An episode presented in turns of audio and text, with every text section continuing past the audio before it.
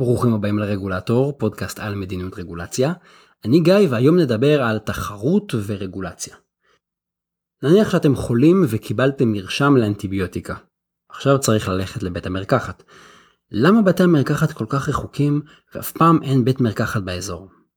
היסטורית אתם יכולים להאשים את סעיף 20א לפקודת הרוקחים, שהוא קבע לא ייפתח בית מרקחת אלא במרחק של 500 מטרים לפחות מבית מרקחת קיים. עד שנת 1999 הסעיף הזה היה בתוקף, היה איסור לפתוח שני בתי מרקחת סמוכים, אלא באישור מיוחד ממנכ"ל משרד הבריאות בעצמו. המטרה הייתה לאפשר לבתי המרקחת להתפרנס יפה, ובעצם למנוע עודף של בתי מרקחת שיהיו צמודים זה לזה. ההוראה הזו פגעה בתחרות, אבל כדאי להעיר שכנראה שהיא גם פגעה בבריאות הציבור.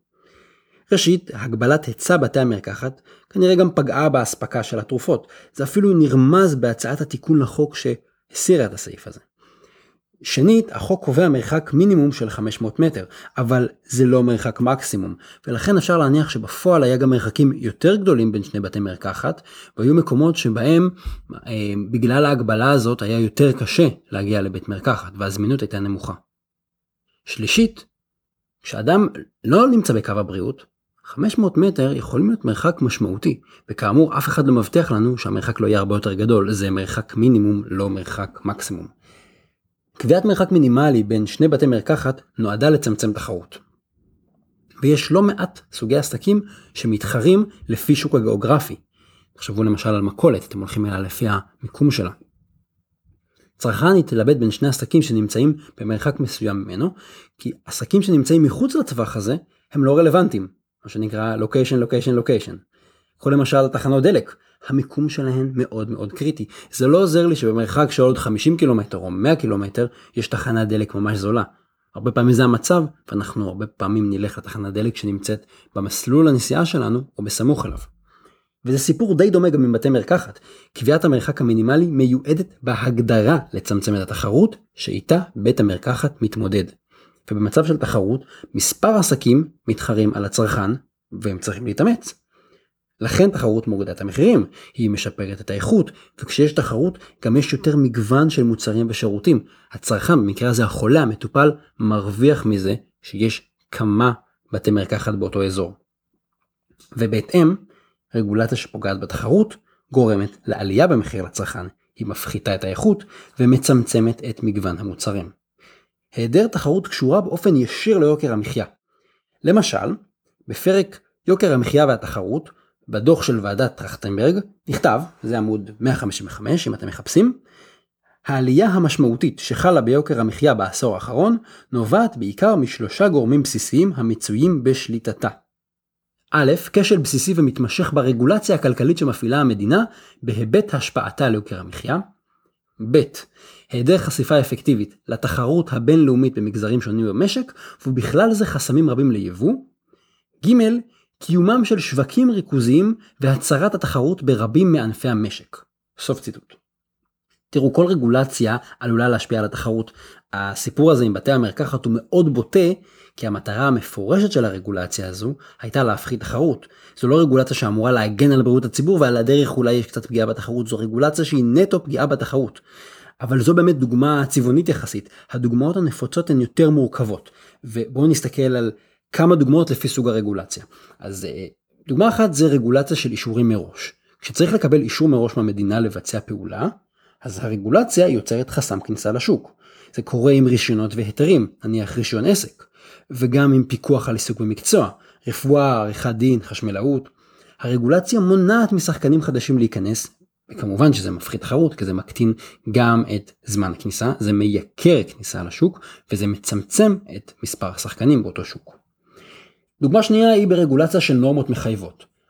הכוונה להוראות שנאכפות בדיעבד, אין בדיקה מקדימה. כל אחד יכול להיכנס לתחום, אבל הוא חייב להתנהג לפי הכללים. גם רגולציה כזו מטילה עלויות ומגבלות על שגרת הפעילות של העסק. היא מייקרת את הפעילות, והעלות הזאת מתגלגלת כמובן לצרכן, היא גם יוצרת חסם כלכלי להקמת עסקים. למשל, נניח שרגולציה קובעת שחובה שכל עסק יהיה בנוי מחומרי בנייה מאוד מאוד יקרים, אז לכולם מותר לפתוח עסק, אבל מי שלא יכול להרשות לעצמו לבנות מהחומרים יקרים פשוט לא יעשה את זה והעסק לא יקום. הוראות כאלה יכולות גם להקל על תיאום מחירים, אם אני מחייב את כולם לפרסם את המחירים בצורה מסוימת, או אם אני מחייב את המפוקחים שלי לעבוד בצורה מסוימת, זה יכול להקל עליהם לתאם ביניהם ולייצר קרטל. קרטל פוגע בתחרות, פוגע בצרכן. ושלוש, רגולציה מסוג שלישי, זו רגולציה על יבוא. יבוא הוא מחולל תחרות גדול כי הוא פותח אפשרויות בינלאומיות בפני הציבור.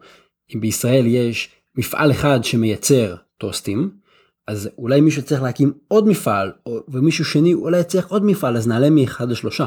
אם אני פותח יבוא, אני נפתח לכל העולם, למאות, לאלפי מפעלים לטוסטים. אז כשאנחנו מגבילים את היבוא אנחנו מקטינים את התחרות בהגדרה. ועדת טרכטנברג ממש מדברת על זה במפורש, עמודים 173-177 אה, לפרק, יש לכם אה, לינק בפוסט בבלוג אם זה מעניין אתכם. כמו שהזכרתי בעבר, מדיניות רגולציה היא תחום מאוד מורכב ואין פה שחור ולבן. רגולציה יכולה להגן על הציבור ולשפר את חיי האזרחים, והיא יכולה גם לפגוע בהם או לייקר את העלות של המחיה שלנו. ובסופו של דבר זה עניין של ניתוח עלות תועלת, וזה נכון גם לגבי תחרות. יכול להיות שיש לנו רגולציה שתצמצם תחרות, אבל בסך הכל היא שווה את זה. בסך הכל היא יותר מועילה ממזיקה. לעיתים קרובות רגולציה שחוסמת תחרות היא משרתת קבוצת אינטרס, וזה איזשהו גורם ש...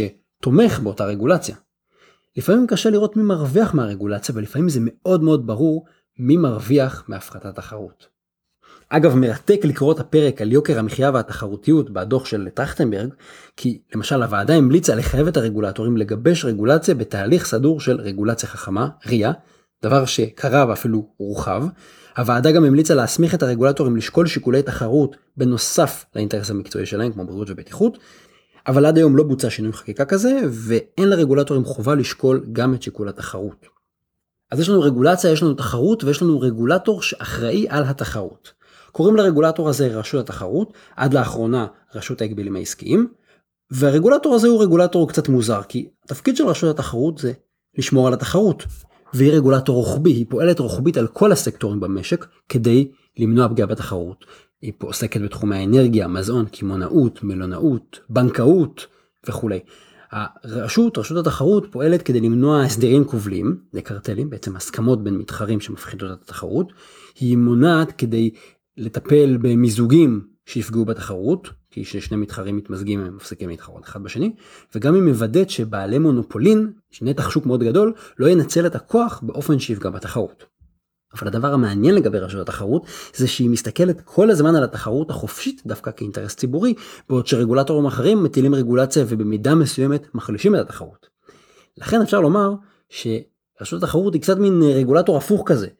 כי אם יתר הרגולטורים בדרך כלל מצמצמים את התחרות למען אינטרס ציבורי, היא דווקא רוצה להגן על התחרות. והיא עושה את זה ביחס לכל השוק, לכל התחומים, לבריאות, לאנרגיה, לתחבורה, תחומים של רגולטורים אחרים.